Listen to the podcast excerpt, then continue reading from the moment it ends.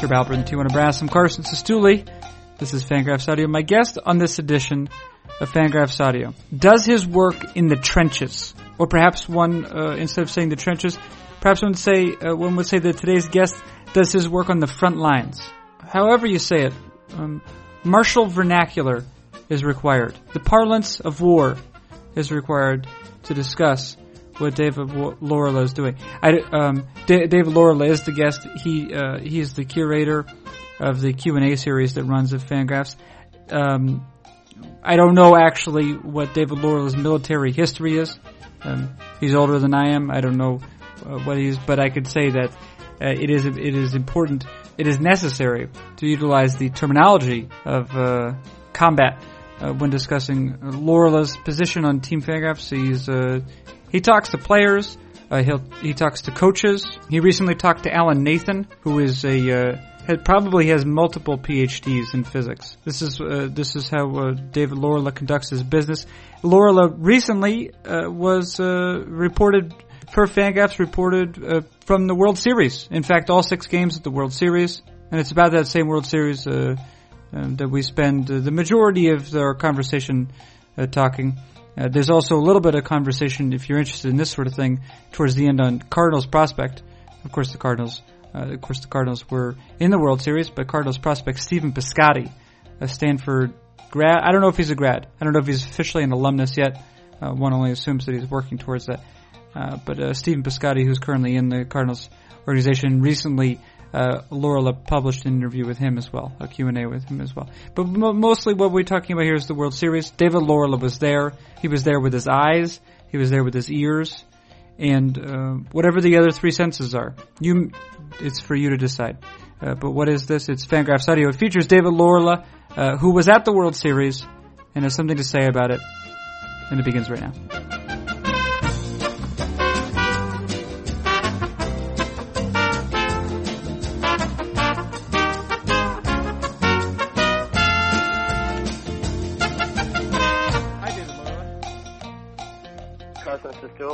Okay. It's uh, good to talk to you all the way over in France. I am in France. Yeah. Oh, I should I should mention David Laurila. If I uh, disappear, uh, it's likely not because I've died. Uh, it's likely because I I do live in France and the internet connection does not always work.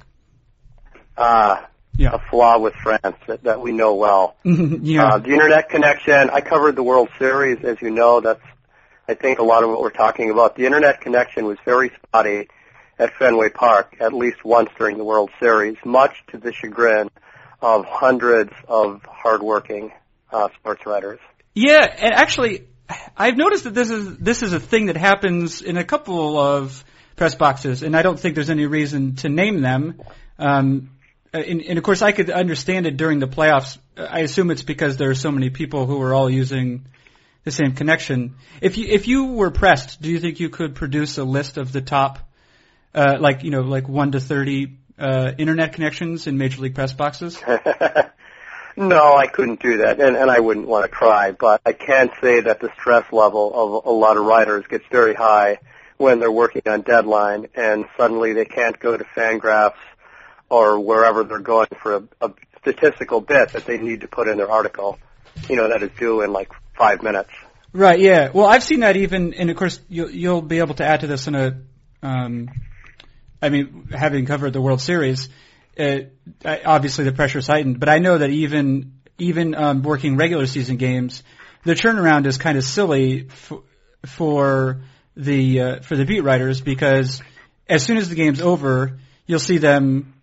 Well, I don't know if, if beat writers sprint, but the close a thing that's close to sprinting, uh, they get down there quick to get their post game quotes, and I, I and they I assume at some level they have the story written to that point, you know, they need the quotes. But of course, if the game has changed in the last half inning, then that has required rewriting.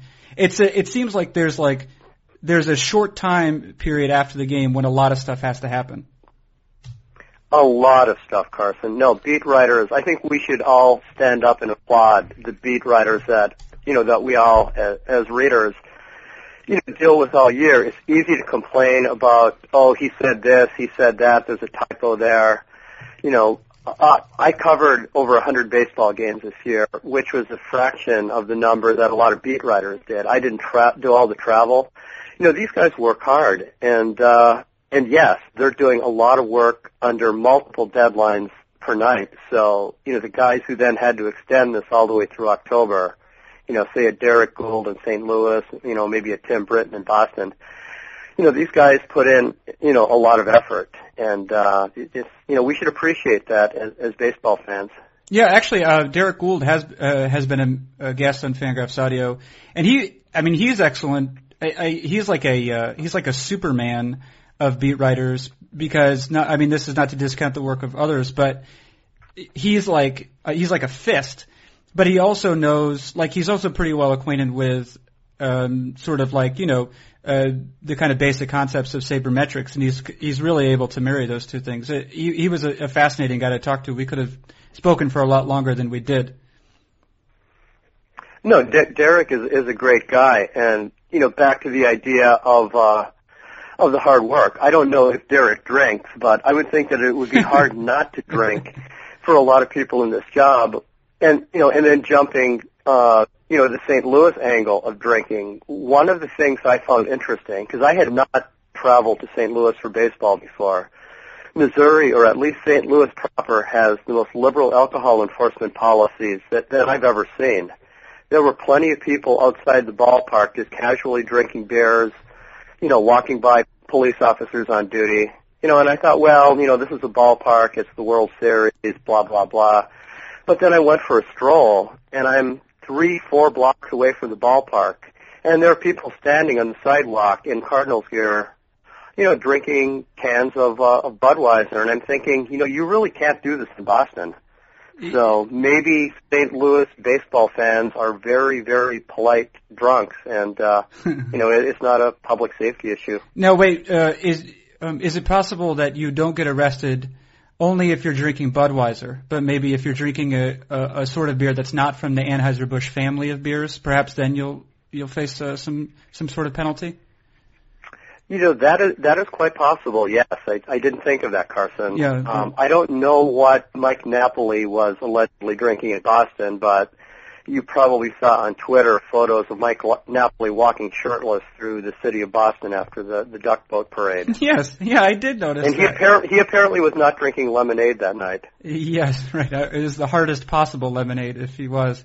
Uh, it is. It's actually not that surprising, I'll say, uh, to see Mike Napoli without a shirt because frequently when he's playing, his his uh, at least his uniform shirt is unbuttoned.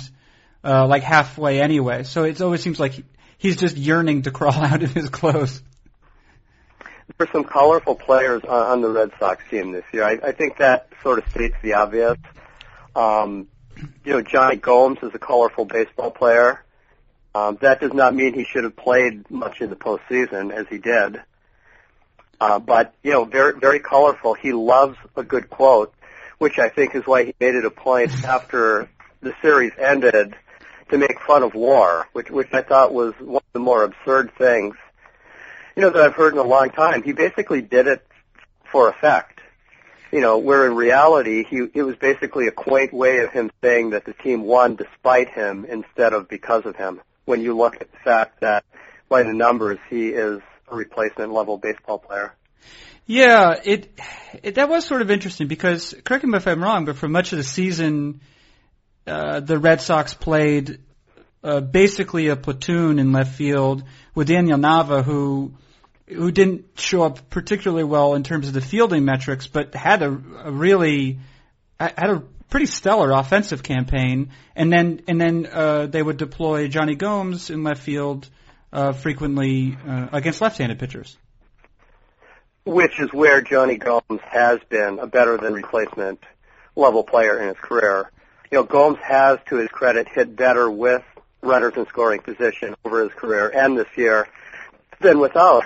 But then again, Nava hit better with runners in scoring position than with nobody on base this year as well. You know, and as for the Nava not being a good defender by the metrics, well, you know, that may or may not be true, but if you've ever watched Jonny Gomes play left hmm. field, he makes a lot of fantastic catches but that is essentially because the ball was hit over his head and he comes in, or vice versa. You know, he gets a terrible jump on, on baseballs. He, you know, he's not a defender.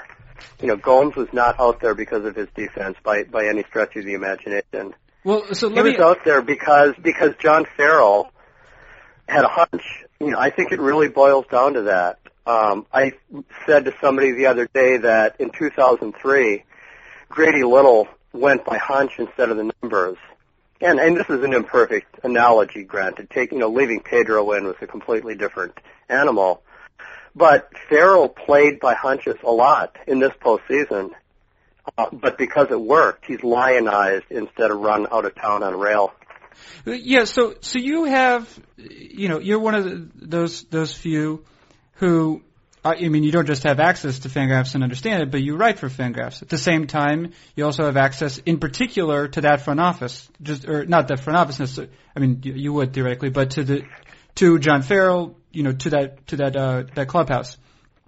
Um, it seems to me, I mean, we all know that the Red Sox are uh, probably more progressive than not so far as player valuation goes, uh, so far as their willingness to ask uh, ask questions about the game uh, at the front office level, and obviously, obviously front offices in terms of communicating that information. There's a there's a, I guess you could say a, a digestion sort of period, and you only want to give players the sort of tools that they need to know to get better. You don't want to give them all the information. Um, but I'm curious if you think, if you suspect, or if you know there was a disconnect there between the front office and John Farrell in terms of Farrell's decision to to deploy Jonny Gomes even against very tough right-handers uh, in the playoffs. I really wish, Carson, I knew the answer to that. And I think it's one of those things that we're not going to know for a while, if ever, because there is a lot of conversation between the front office and the manager, as there is with a lot of teams throughout the course of the season. And any general manager is going to say that I don't make the lineup decisions, the manager does. And, and for the most part, that's true, but there is dialogue, and they influence those decisions. Um, I wanted to ask in the post World Series press conference at Fenway Park the other day how that dynamic changed in the postseason, if at all. But I basically knew I would not get an honest answer. So you know, so I didn't bother. But I do wonder if Ben Cherington and Tom Tippett and Bill James and all of the people who'd crunched those numbers for Boston agree w- with the logic. I mean, it worked. So you know, hindsight is is twenty twenty. Right, but and I guess well, I guess part of it, right, is if if the team fails, uh, and this is where even as a GM, you know, maybe you let it pass because if a team fails, the the then whether it's it's it should be the case or not, fingers are pointed at the manager, right? And so I guess you give a manager the ability to make these other decisions, uh, you know, say with regard to lineup and um, field, you know, um, how players are deployed in the field, because he's the one who's going to get blamed. It's not. It's not like all the reporters show up uh, Ben Cherington's office. Exactly. And in this specific case, we're talking about a situation where John Farrell's job is safe. Grady Little in 2003 was probably out the door regardless of what happened. Um, I've said many times had he had he pulled Pedro and the Red Sox lost that game, everybody would have killed him for taking out the best pitcher of his generation uh, for a mediocre reliever in a clutch situation you know, but really ultimately to me what a good manager does is he trusts the numbers, but he also recognizes what is most likely to work at any given time as opposed to over 162 games. And, you know, that includes pitching decisions, you know, with Pedro. I think it definitely does with Jon Lester in the World Series. And I know Dave Cameron disagrees with me on this, but I feel that leaving Jon Lester in rather than pinch hitting for him was absolutely the right decision. And I think John Farrell understood it on both a gut level and, and a numbers level. Can you, uh, for, Um, for our sake, can you uh, just sort of uh, summarize that that interval um, again, like precisely what happened? Sure. I wrote about this after the game, and the idea to focus on this uh, was spurred by uh, a Twitter conversation Um, it was a crucial game. It was one-one in the uh, I believe the seventh inning, top of the seventh inning, and the Red Sox had a few runners on. Jon Lester was on deck. Um, you know, it was a question: should he be pinch hit for, or should he not? David Ross then doubled to give the Red Sox the lead. Um, and I was then surprised that more and more people were insisting now you have to pinch hit for him because there are runners on second and third. You start, you know, there you get in, into run probability charts, of course, and the likelihood of the Red Sox scoring more. Uh, to me, there was certainly no guarantee they would score more had they pinch hit.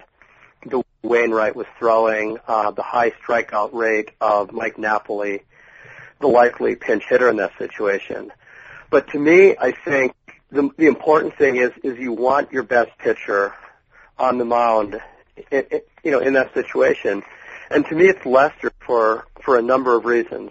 Um, and I sh- I can go over them here briefly. First, he was only at 69 pitches at the time. You know, in the regular season, Lester never threw fewer than 95 in a start. You know, most he threw was 124. Mm-hmm. And when Lester went deep into games, you know, he is the. When Lester is throwing well, he is the best pitcher on that staff. Maybe the best pitcher not named, you know, Koji Uehara. You know, he was good. Um, I took a look at the numbers, and, and in innings seven through nine this year, um, opposing hitters have 504 OPS against him. Uh, the third time through the order, which was the crux of Dave Cameron's argument, um, hitters had a 726 OPS against Lester, which was actually uh, about 50 some points lower than the second time through the order. So basically, Jon Lester, when he pitched effectively enough to go deep into games, you know, he got better. So at 69 pitches, you know, he is the best, he is the most likely pitcher on that entire staff outside of Uehara to get outs. And as it turned out, he did get those outs and uh, the Red Sox won the game. So again, there is some hindsight involved, but I think the numbers back this up. That in a general sense, Dave Cameron's point is right. In this specific sense, I think a lot of data points to leaving Lester in being the right decision. Yeah, well, again, uh, I suppose it's it's one of those things where uh, where the the result too, in terms of uh, public opinion, the result is uh, is always going to inform people's perception of the decision, right? So maybe if uh, if the Red Sox lose that game, uh, there's a there's a bigger outcry about it, regardless of what he did. If Farrell takes out Lester, the Red Sox lose. The decision is don't take out Lester. If he leaves Lester in, and then Lester, you know, loses the game, right? So I guess you at, at any point you can only base uh, you can only I guess, critique a decision based off the information that's available at that time. You're suggesting that um, it maybe not, it does not have something that applies to everyone, but there might be something with regard to Lester. When he's pitching well, he continues to pitch well, and uh, that's p- potentially what Farrell was looking at in that instance. Correct, and of course the fact that you know the Cardinals don't hit left-handed pitching, and the fact that the bullpen at that point was basically you know taxed you know, Tazawa probably wasn't an option at the time. Um, he had pitched multiple games in a row, uh, but in limited, uh, you know, pitches, which ha- sort of has me concerned about just how strong he was. Because if you look at the World Series, uh, twice Tazawa pitched to only one batter. That is not typical Tazawa usage. He is not, you know, the right-handed version of a LOOGY. So I kind of wonder if he had run out of steam Actually, and Farrell had to be very careful with it with the usage. It's interesting you mentioned that. I know that there were some comments. Um, Koji Uehara, I, I guess, uh, maintains a blog, which I, I hadn't known until, in fact, the World Series was over. But um, um, and the only reason I did know is because um, one of the comments was he made was that after the World Series was over, regardless of who won, he was going to drink a lot of beer. Uh, that was his con- that was his comment. But um, uh, one of the reasons he wanted to drink a lot of beer is because uh, he was very. Um, he was talking about how his how uh, exhausted he was um, by the end of the the World Series, and uh, it's I guess it's something you don't necessarily think about. Um, and I don't know if it, you know. Uh, I think in particular American players would not be as frank about that. Um, I, I've I've seen few instances where that's the case, but um, of the way that a relief pitcher could be exhausted, right? Because we know that relievers um, are typically throwing um, closer to maximum effort than than starters are. Um, you know that's one of and you know this is one of the reasons why relievers uh, post better in, uh, numbers on a per inning basis um, is because they just sort of let everything hang out as it were. Um, of course, also they can be optimized against you know same-handed batters, etc. But I ha- I hadn't really heard anything like that. I'm curious. Have you have you sort of come across that where relievers talk about the ways that they they might be exhausted? Well, players will say that, sure, you know, I need, you know, another day. Uh, Felix Doubront, who is one of the unsung heroes of the postseason, um, you know, he had the great game uh, coming in for Clay Buchholz, and that was really the swing swing game of the series. You know, that the Cardinals had everything set up there. They're up two games to one. Buchholz is throwing at far less than 100% the Cardinals should have won that baseball game, and and had they done so, they probably win the World Series.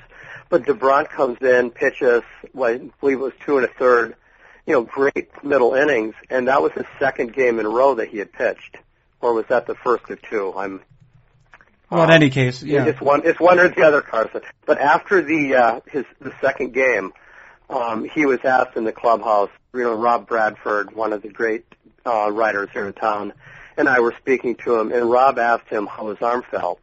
And he admitted he was pretty sore. He said he would be ready for the next game, but, you know, he wasn't used to throwing two games in a row out of the pen. And, you know, so he was sore. There's no reason that a pitcher like Junichi Tazawa or a Craig Breslow or Koji Uehara weren't feeling the effects after a long, long season. And John Farrell knows the answers to these questions. Juan Nieves, the pitching coach, does. We do not, because the players aren't that forthcoming on on their health during the postseason, and that plays into some of the decision making that we question as yeah, fans. Right, and and of course, it, I mean, if that was the case on the Red Sox side, it, I think it was even more strongly or curiously the case on the Cardinals side because this is we saw what the uh, Shelby Miller and Edward. Um, Mujica. Um, we saw them rostered. I think for all uh, for all of the various series, and I think they pitched like two innings between them, despite the fact that they were uh, that they were on those rosters. They were just uh, sitting there, basically. And and Franklin Morales with the Red Sox did not pitch in the World Series. Oh, is that you yeah, know, he right. had the really hor- he had the really horrific outing against the Tigers, and um, you know he may have thrown his last pitch in a Red Sox uniform but he was on the World Series roster. Uh, yeah, you know, he simply he simply was not was not trusted. I want to jump subject slightly here on uh, Carson on the idea of trust because to me, uh, Daniel Nava having limited action in the postseason speaks to me that he is not completely trusted by John Farrell to perform on the big stage. And while Nava is the last person in the world who would bring that up and complain about it, um, somewhere in the back of his mind, he must be questioning how much he is valued by the Boston Red Sox if a replacement level player is playing in front of him in the World Series. I think that should be a concern. Yeah, that's interesting. I mean, that's interesting for a number of reasons. First of all, I mean, Nava's probably used to it by this point, right? Seeing as he, what, he was like team manager for, for Santa Clara at one point on their baseball team uh, and he's been, you know, he's been dismissed all the way. So it, uh, this is uh, not to say that he appreciates it, but it's probably not very surprising for him. Um, well, with the numbers he put up this year uh, against right-handed pitchers, I know I think it was a slap in the face. You know, to be honest, you know, Nava deserved to be out on the field. Uh, basically every game. You know, maybe not against uh, lefties. You know, what few the Red Sox saw in the postseason. Um, the you know they simply chose not to use him, and going forward, I'm wondering if this will become at all an issue. Uh, you know what else is curious about it though, and it's the fact that obviously the Jonny Gomes uh, uh, certainly this year distinguished himself as a, um, I guess, a clubhouse presence and voice, and maybe he's occupied that. Maybe he was, you know, uh, filled that role with Oakland too. But this is a, uh, you know, Gomes is a player who, and I think uh, Cameron pointed this out uh, when we were talking about uh, the World Series, and in particular Gomes' comments regarding WAR. You know, Gomes was Gomes essentially got his his uh, original break because of nerds. Uh, he's played he's played under uh, you know the Andrew Friedman led Rays and the Billy Beane uh, uh, and David Forst led Oakland A's. Um, you know, he's been employed uh, almost exclusively by nerds. Uh, he spent some time with the Reds, of course. Um, but it's strange that he's now taken on this uh, role as the elder statesman, or sort of like, uh, you know, um, I guess a, a player who uh, who's who's noted for his uh, for uh, you know his leadership skills because he's never really been a full-time player. Uh, he's he's only gotten uh, you know uh, more than 500 plate appearances, I think, once uh, when when he was with the Reds. Uh, it's strange how a player, I guess, just by what, just by hanging around and just not not uh, just staying in the game, um, can somehow, uh, I guess, transform his career in in that way or transform his reputation in that way. Sure, and I think it's notable that when he did get, get all of those at bats, it was playing for Dusty Baker, mm-hmm. you know, who is not known as, as a progressive manager. Um, I know that the season in which he got the next most at bats, um, I think he played in maybe 115 games, was actually for Joe Maddon. However, this was in a season that the Rays lost over 100 games. And if you look down the roster at other players who got a lot of at bats in the outfield, you're talking about guys like Joey Gathright and Damon Hollins. So it's not like you had great options of whom to play. So I think Gomes has had a very curious career, um, but whether or not he had a huge impact, if really any impact at all, on the Red Sox winning this year, it can't be quantified. It, it can only be guessed at, which is one of the big mysteries of, of baseball. We would like to quantify everything, um, you know, but, but we really can't. You know, where's the cause and where's the effect? Carson. Um, We we don't know the answer to that. no, but it does remind me of a uh, of a if Bill Cosby released a, a rap album, I think he should call it Cause and Effect. Cause and Effect. What do you think about that? Very good. Yeah. All right. Uh, That's listen, not bad, Carson. listen, I want to talk. Uh, uh, uh, I, um, this is a this is a professional segue here, David Laurila. Uh, the Red Sox. Uh, we're talking about, of course, the Red Sox Cardinals World Series. Um, you've you've uh, published some interviews, uh, some Q and A's. Uh, since the end of the World Series, and one of them was with a Cardinals prospect, and I think it actually dovetails nicely with a discussion of them as a team in the World Series because they they they seem to they've been unreasonably successful in recent years, the St. Louis Cardinals. Um, and one of the prospects you spoke with uh, recently, one of the people you spoke with recently is Cardinals prospect Stephen Piscotty, who's been playing a lot of red uh, right field for them, uh, some center field for them in the minor leagues. He was drafted at Stanford last year, I guess. And one of the things you asked him about was his experience in the Cardinal system, which, you know, over the last couple of years, that Cardinal system, whether it's because of Mozeliak, or however you pronounce his name, um, or if it's because of the uh, departed Jeff Luhnow, who's now uh, the GM of the Astros, regardless of what it is, that that system has been crazy good in terms of uh, producing talent. And producing talent from players who don't have the pedigree, right? Like you know, you see a bunch of 20th round picks uh, making their major league roster. I'm curious uh, uh, just about your sort of impressions of what Piscotty had to say uh, about being in the Cardinal system. He said he was impressed. Uh, he said they have a good balance of hands on and hands off. Um, but did, did you get a sense from when you were talking with him that he was uh, that he was really, you know, I, I'm going to say the word impressed again because I'm not that great of an interviewer, but the, he, he's sort of uh, that he's in good hands, I guess, and, and learning as much as he can as possibly within that system. Or, if anything, he said reveals to you what's so successful about that system. Well, I think that Piscotty probably does exemplify, you know, the so-called cardinal way, which I took a little bit of tweak at early in the World Series. Uh, and I, John Farrell said something very interesting uh, in one of his pregame interviews going into the series, which is, is he lauded the Cardinals' uh, two-strike hitting approach as being a big reason that they did hit so well with runners in scoring position this year. Um, talking about how they stay inside ball, shorten up, go the other way, which really uh, is Piscotty's approach. He spoke about that in the interview. Uh, Piscotty's uh, pedigree, incidentally, is a little better. He's not a low round pick like some of the Cardinals overachievers.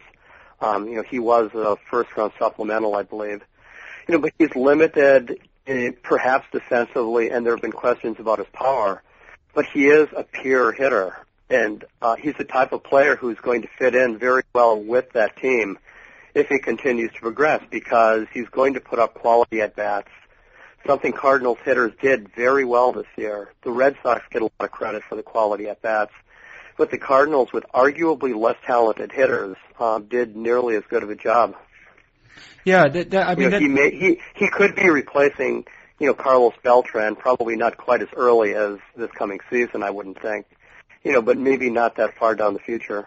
Yeah, well, the, the, it is interesting how they how they have their hitters. I mean, they you know they've brought up uh, you know recent memory guys like Matt Carpenter and Allen Craig, who again don't have um, necessarily crazy um, crazy good pedigree, but and and they don't also have they don't have monstrous power or anything like that, but they make great contact and they they really control the strike zone, and that and that seems to be um, what Piscotty has too. And you mentioned the defense.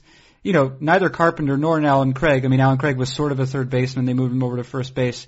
It seems like what that what that organization has done is to say, okay, can you hit? Well, okay, we'll find we'll find you a defensive home. Just keep hitting, and you're going to play on the team. Which is sort of old Oakland A's Moneyball. You know, the original idea. If you can get on base, put up quality at bats, you're going to play. You know, maybe that's the Cardinal idea. I know the Cardinals value defense a lot. They had some holes there this year. Their defensive efficiency was not good. Um, you know, they have the best defensive catcher in baseball, certainly. But otherwise, you go around their, you know, their lineup, and no, they're not outstanding uh, defensively. I'm guessing that is something they will probably try to fix.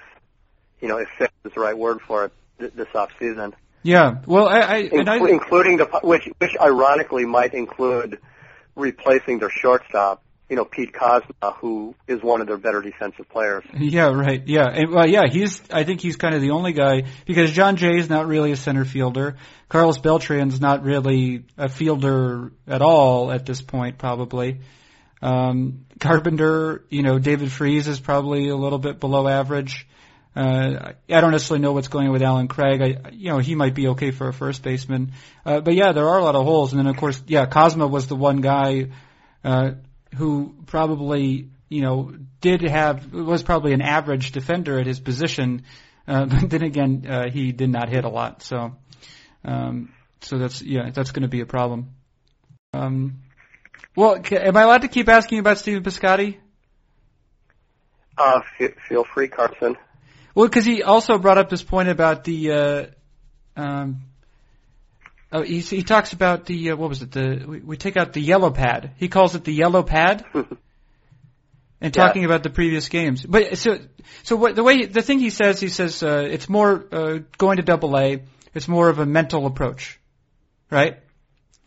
And um, he says that uh, one thing that's changed is that at the double A level, he hasn't done this previously, is they they take out a yellow pad and they and they break down the previous game or previous games. Um, but you have exposure to all levels of minor leaguers, I know. Um, you, you've done uh, you've done interviews with you do a lot. You go up to to uh, to Pawtucket. You you you've done Double A. Uh, you of course you go out to Lowell a bunch. Um, so you've you've sort of had conversations with all level of minor leaguers, exposure to all different uh, levels and systems. And I'm curious if if uh, sort of within the, that context, if Piscotty's comments regard to breaking down a game uh, were interesting to you, or if, if, if, it was different than something you've seen, if if there's sort of a change in the way that teams will approach games starting at the Double A level, or if that's maybe unique to the Cardinal system. That is a question, Carson, that I actually want to delve into a little bit. Um, I should talk to some people in the the Cardinals scouting and not scouting, but player development system. I don't know if Piscotty's mention of yellow pad was literal or figurative. Um, I think it is possibly figurative. But um, yes, it sounds like they do spend a lot of time schooling, you know, per se, of you know their players, and um, you know maybe that's part of the Cardinal way. Um, I you know I don't really know what other organizations do in that jump. You know, we've all heard a thousand times that the biggest hurdle is is double A. But how much of that hurdle is mental as opposed to physical, you know, is, is a good question. I have long thought that players, because they have heard that so much, tend to maybe press a little bit when they get to double A, thinking, okay, here is, you know, the benchmark. I, I need to do it here to prove that I'm good enough to play in the major leagues. Right. As It- opposed to just going up and just naturally letting their talent take over. Oh yeah, that's interesting. How the perception that exists that Double A is sort of where players get weeded out would be the actual thing that weeds players out at Double A.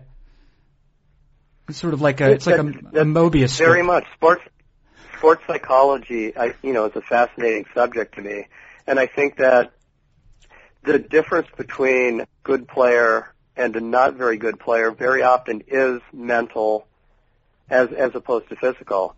Um, I think certainly Jonny Gomes mentally is uh, a better player. Let me, let me rephrase that. Jonny Gomes is a better player because he is mentally capable of performing on the big stage. The numbers haven't really shown that. If you look at them, um, that I think is, you know, I know we're going back to the earlier discussion. Right. Gomes has never hit worth crap in the postseason in his life. Uh-huh. Um, one swing of the bat maybe is going to change that perception.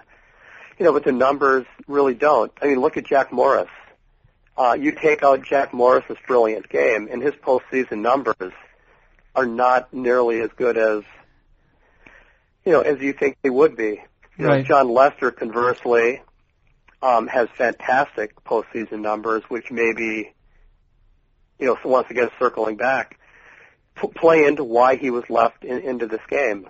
You know, no should what Tom Kelly would have been the manager of the Twins in '91. You know, had they been playing in a National League park rather than in Minnesota that year, should Kelly have pinch hit for Jack Morris in a scoreless game in the late innings as opposed to let him continue? Yeah. That's a that, it, it's a hypothetical question that hadn't occurred to me until this moment, and it, fascinates me because memory tells me that Morris did not pitch an especially clean game outside of the run column. hmm You know, I believe he gave up seven, eight, nine hits and a couple of walks, but he was the guy that um, the Twins locked on the mound, as opposed to, I guess, what Rick Aguilera, I'm assuming, was a closer. So, you know, once again, hindsight being 2020, it was exactly the right decision. You kept your horse out there, and he won. You know, but what wasn't necessarily the right move. Would an actual horse pitch very well in a World Series game, though? Uh, if it would, if it was Mr. Ed, I would think the answer is, is very true.